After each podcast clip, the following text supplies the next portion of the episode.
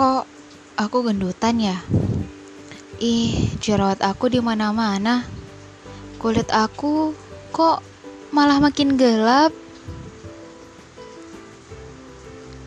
Assalamualaikum sahabat Hari Bercerita Balik lagi di podcast kedua Hari Bercerita Kita akan membahas seputar pernyataan-pernyataan di atas Nah sebelum itu Kak Aron mau tanya nih ke sahabat semua Kira-kira pernah nggak ngeluh soal fisik? Kalau wanita pasti sering ya kan? Hampir 9 dari 10 wanita hobinya ngeliatin kaca Merhatiin wajah Masih ada jerawat belum? Udah putih belum? Udah glowing belum? Dan keluhan-keluhan lain seputar fisik dari wanita tersebut.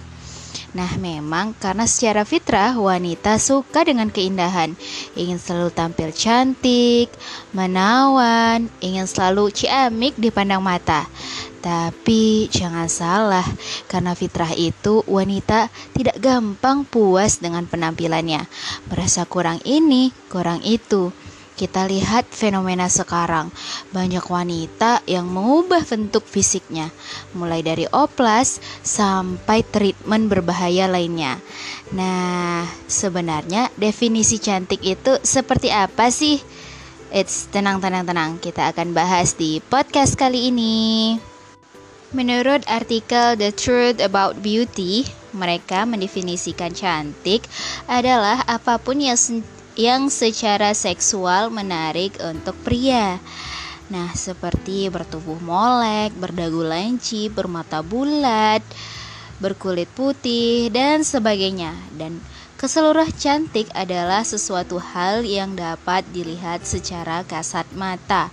Nah, dengan definisi ini seakan-akan mengkotak-kotakkan kecantikan bahwa mereka yang tidak mancung, tidak putih, tidak langsing adalah suatu kekurangan.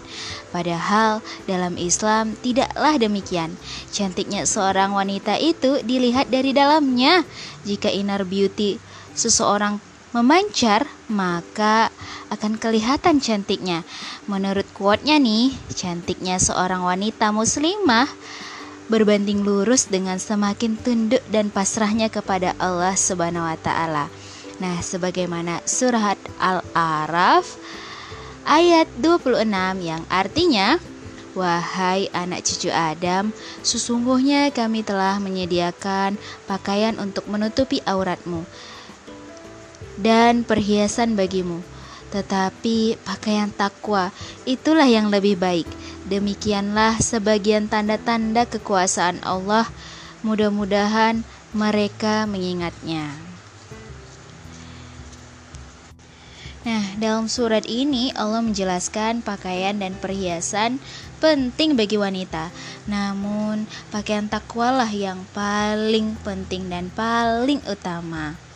Kita melihat bagaimana para sahabat dan sahabiah tidak tidak pernah mempersoalkan tentang fisiknya.